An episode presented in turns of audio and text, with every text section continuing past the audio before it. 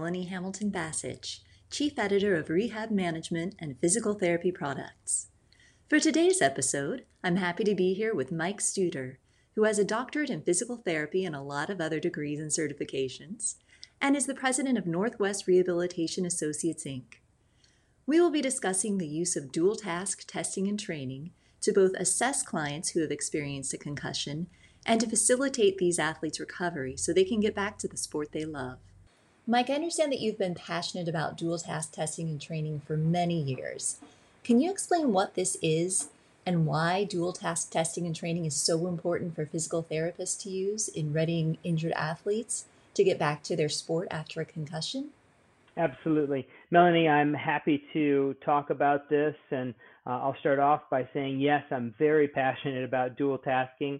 And I'm passionate about it really across the spectrum of age as well as function uh, because it helps us to truly mm-hmm. live out and maximize what our motor control abilities are when we mm-hmm. are tolerant of handling mm-hmm. distractions in our world and environment.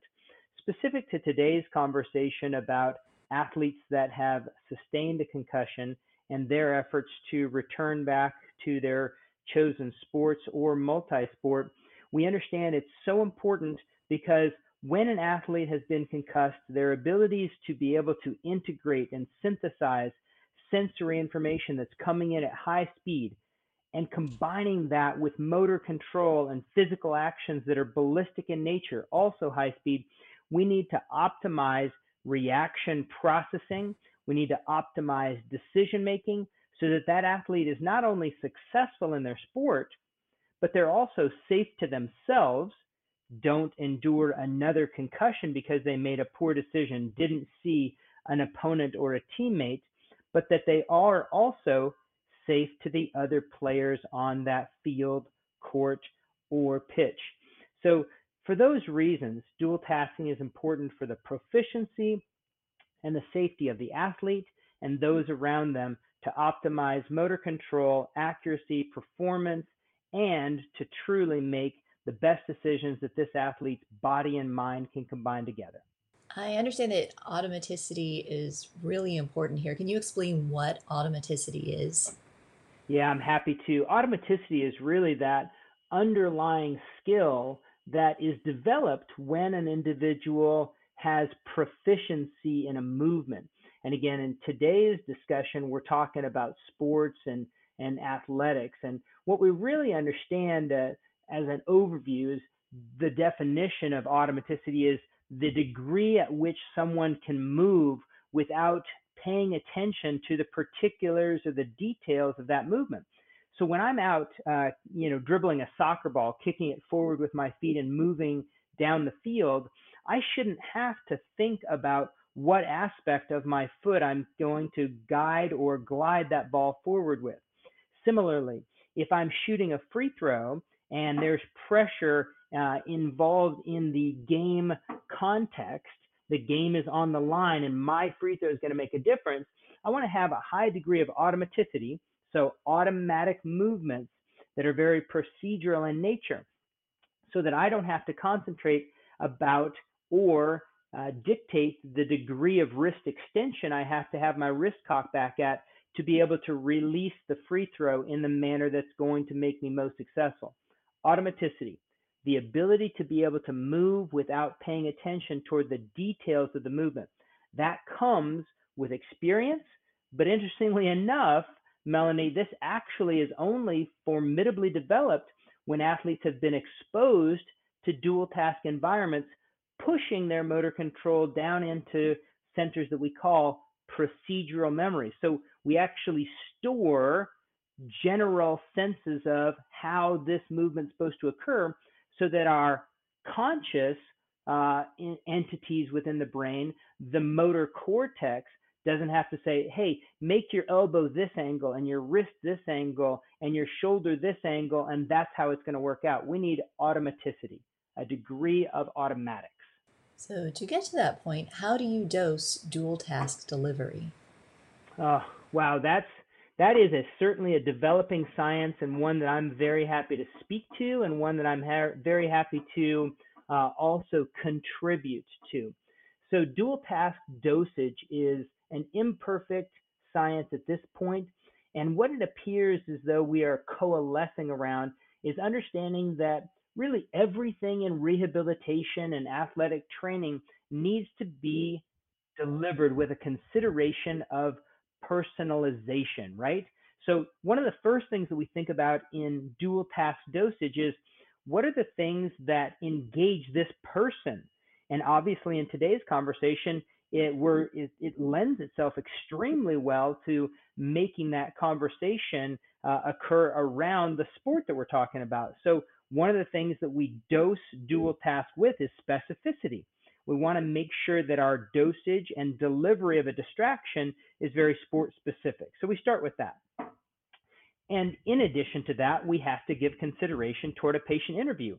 What uh, engages you? What can I offer in terms of a conversation that we're having, or objects to look at, or numbers and facts and figures to manipulate in your mind? What engages you and what disengages you? I don't like math. I don't want to do that. So we always want to consider the person as truly the overall shell. Then the specifics of dosage have three main considerations for our audience today. And those three very clearly are novelty, pressure, and volume. So you think about novelty. The dosage of a dual task becomes increased if I've given you something that in movement or in cognition is novel for you. Something that you've not experienced before is always going to be a higher degree of difficulty. So we use familiarity if we want to lower the dosage. Then I said pressure, right? Well, that's going to be pretty obvious to anyone that we can dose based on pressure. And if we think about that in a sport specific manner, we think about, well, being able to get the shot off before the clock expires. We think about the time that a pitcher has to deliver between pitches. We think about pressure also in physical natures with more people guarding you than would normally be the case. Um, we think about, uh, you know, maybe even pressure with consideration of game uh, context. The score is on the line, as I referenced earlier. And then finally, we can even think about pressure with regard to um, you know, the viability of your position on the team. Could you lose your starting position or even trash talk coming in from opponents? So we think about pressure uh, being something that if we don't expose our athlete to that, the athlete will not have the capacity developed such that when they're on the field, they will not be able to tolerate it. And then the final thing that I talked about was volume. And I think volume is also very intuitive here. So volume is kind of uh, thought about in several different contexts. It can be the duration. How long am I going to be out there before there's a timeout or a break in the play? Volume can also mean I'm going to send you onto the field and I want you to remember these are the three plays that I need you to relay to the quarterback so that he can actually uh, give them back to the team in the huddle. So that's volume of information. We're going to do red 32, cut on two, uh, and you know we're going to do diagonal blue, blue, right. Um, you know you've got to remember volumes of information. That's the one thing that has to be held and processing in working memory. And then finally, volume can also come in the form of physical, just like the other two, novelty and pressure did and those could be physical loads. I'm using a weight vest, or I have to push a sled, or the length of a field or a court to cover. So when we're dual tasking, we think about both attributes, the physical and the cognitive, and we dual task in our dosage based on novelty, pressure, and volume. And how is dual task capacity evaluated?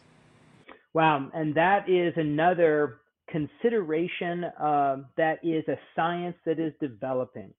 So one of the initial iterations of dual tasking was basically just, you know, a stops walking while talking test.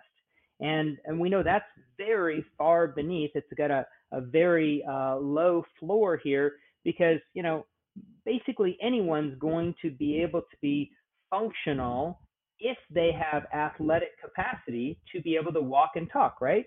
So as our body of knowledge developed, we began to actually combine tests that could be measured, such as a walking test that many of us know, such as the timed up and go test.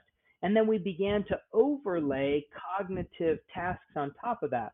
The most well known and well studied would be developed by Anne Shumway Cook, the cognitive timed up and go. And that still stands the test of time today, wherein an individual is asked to subtract three away from the number that the examiner gives to the individual while performing the timed up and go test. So that means literally this. I'm going to measure you in your timed up and go. Stand up, walk three meters, turn around, come back, sit down in the chair. Now I have your physical only performance.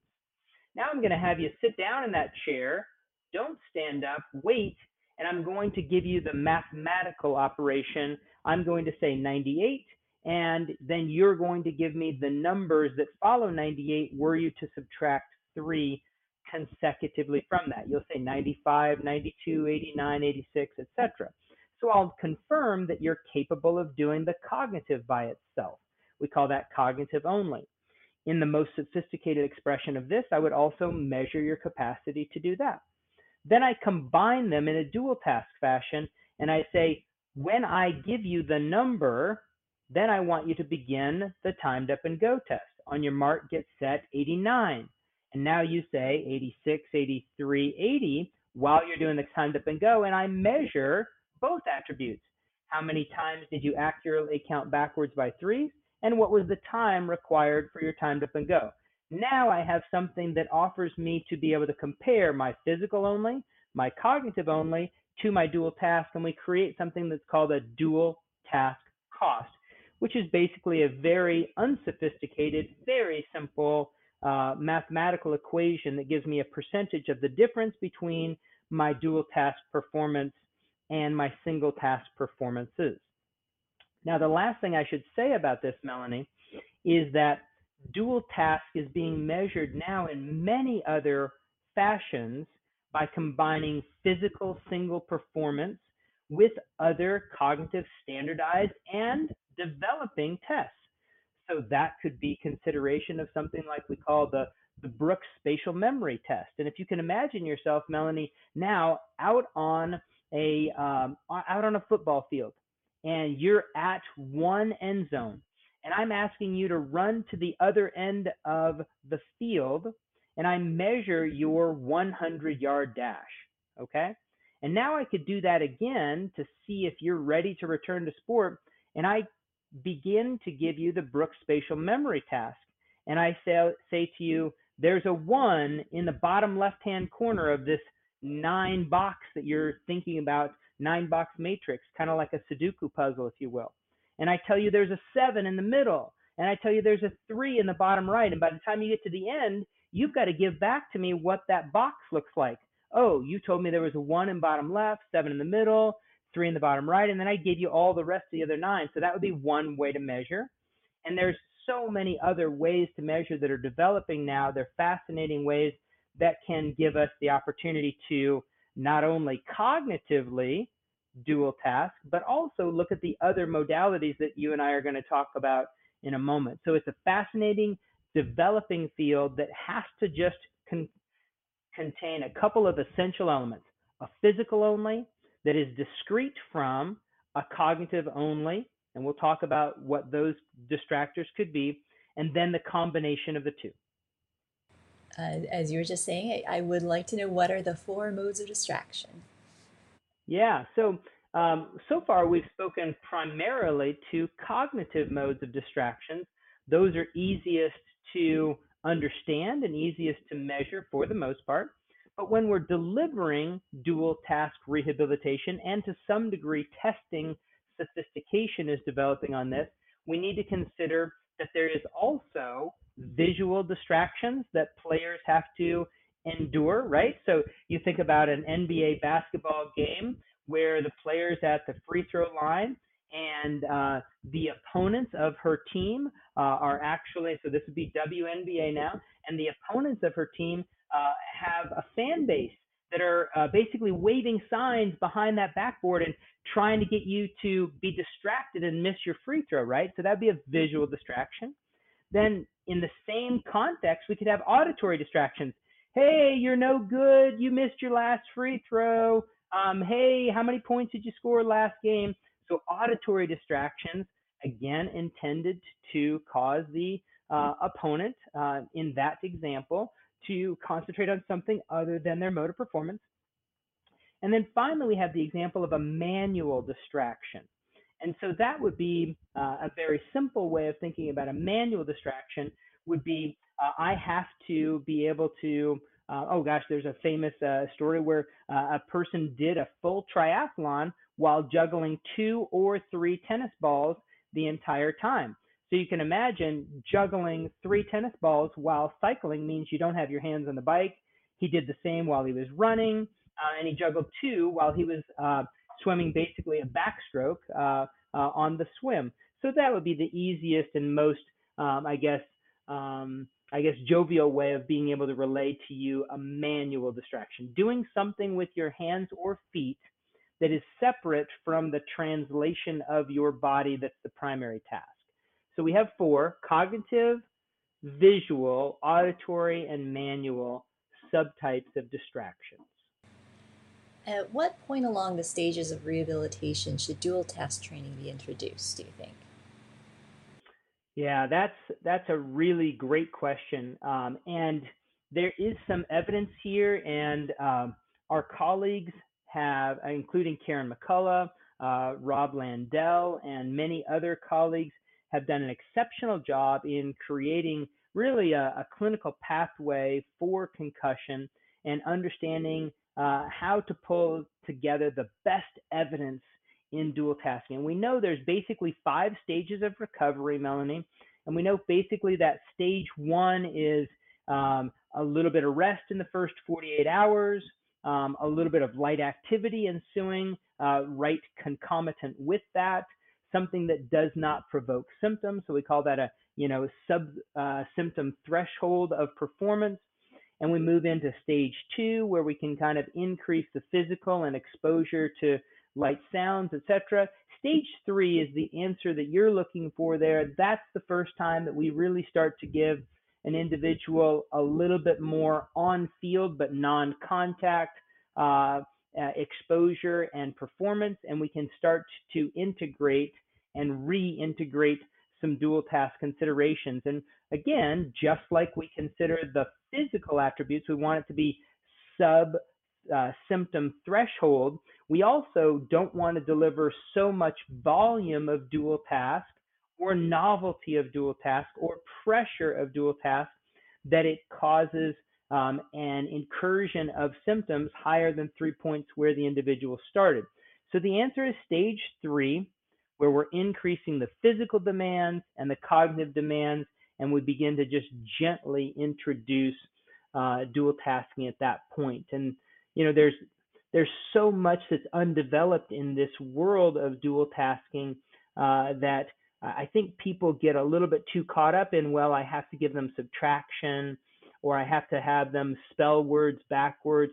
And we can talk a little bit about that if there's time to really kind of uh, flush out the uh, the understanding of what could practically be delivered in return to sport as well. Can you share how dual task fitness training can be used as a preventative and how that's different from how you would apply it for rehabilitation?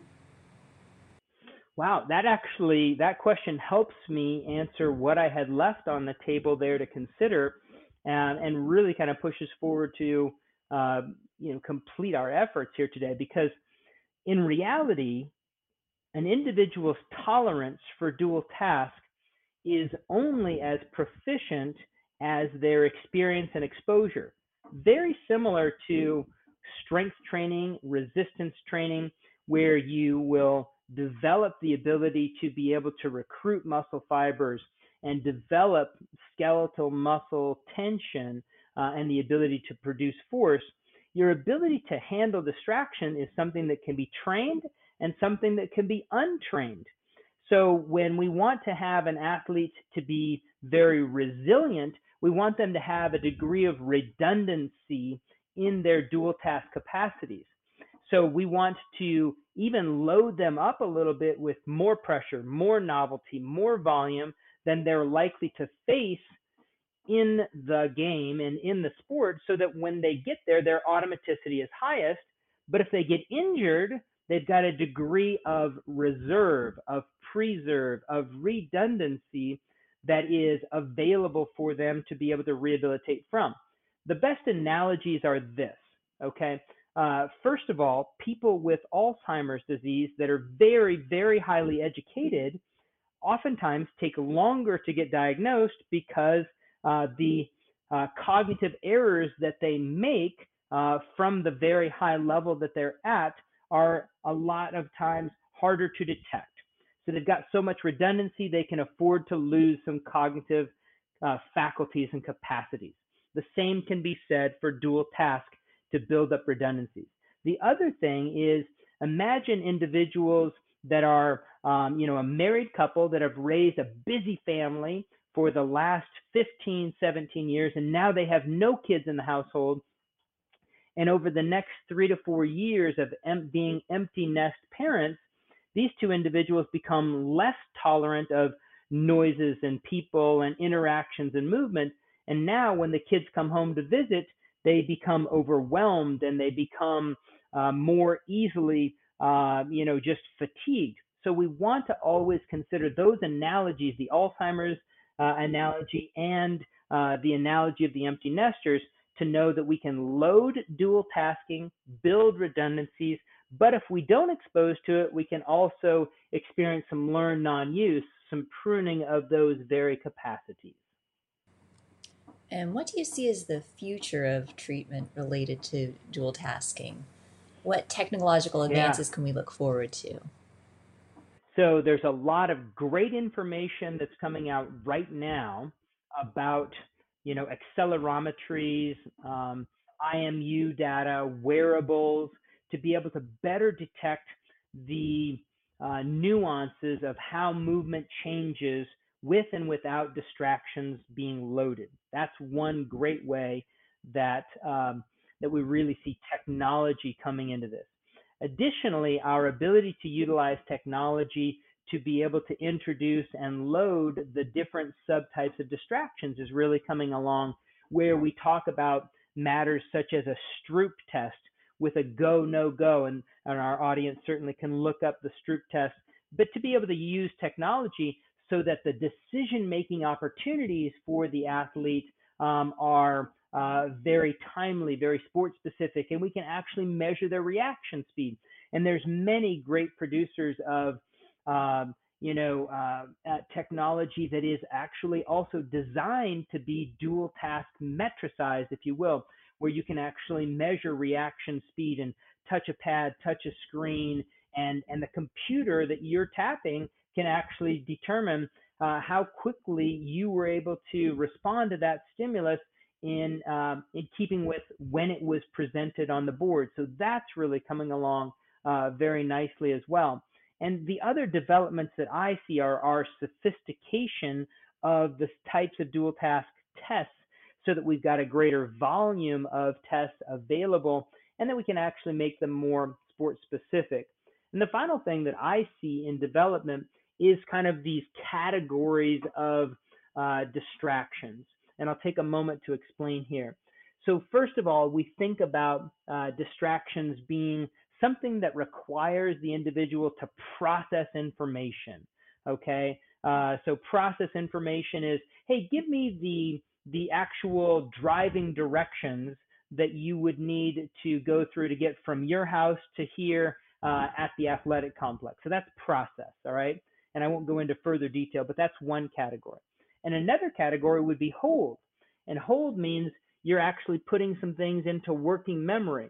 Hey, I want you to actually, I'm going to tell you all your opponent's uh, names and numbers that you're going to meet today. And then I want you to be able to give that back to me uh, later on. I want you to hold that information and I'm going to ask for it back from you. A third of the four categories is recall. And recall basically means I want you to grab old information that you've stored and you've had, and I want you to be able to, while we're doing this other primary task, give me some evidence of your recall ability. And that could be uh, who did you guard when we played, uh, you know, West Albany uh, two months ago? Who was the player you guarded? And what was the score at the end? So that's recall of information that's sports specific. And then the final thing is generate. So we talked about process, hold, recall, and generate. And generate is uh, one of the things that we use currently in dual tasking, but we don't use it in a sport specific manner that much. So generate is, well, how many different ways could you use uh, a paper clip? And you try to be innovative and create this, uh, you know, that list, or name all the states that begin with M. So that's generate. But we don't do it in a sport specific manner enough that engages the athletes. So, you know, all right, here's our sport. Our sport is baseball. Name as many different baseball teams as you can. Name as many different uh, combinations of counts. Name all the different pitches that can be thrown: fastball, curveball, slider, knuckleball, etc. So generate in a sport specific manner to try to engage the athlete. So I see technology, wearables, pressure sensitive mats, uh, computer based interfaces and designs, virtual reality is something I really wanted to say also. And then the concept of hold, process, recall, and generate being the directions that we're going so that we can have better tests, better metrics, and better engage our athletes. So I hope that gives you a, a great deal of, uh, I guess, insight into my passion and my expectations for the upcoming world and future of dual tasking, Melanie. Yes, thank you so much, Mike. Thank you for sharing your expertise and insights about dual tasking. And I want to thank our listeners for tuning in. Look for more episodes in the future on the MedQor Podcast Network and visit us online at rehabpub.com and ptproductsonline.com, where you can find many great articles written by Mike Studer.